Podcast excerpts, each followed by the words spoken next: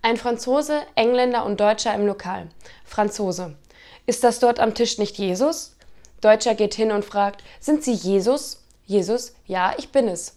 Deutscher geht zurück, ja, er ist es. Darauf geht der Engländer hin und lässt sich von Jesus seine kranke Schulter heilen. Danach geht der Franzose hin und lässt sich seine, sein krankes Kreuz heilen.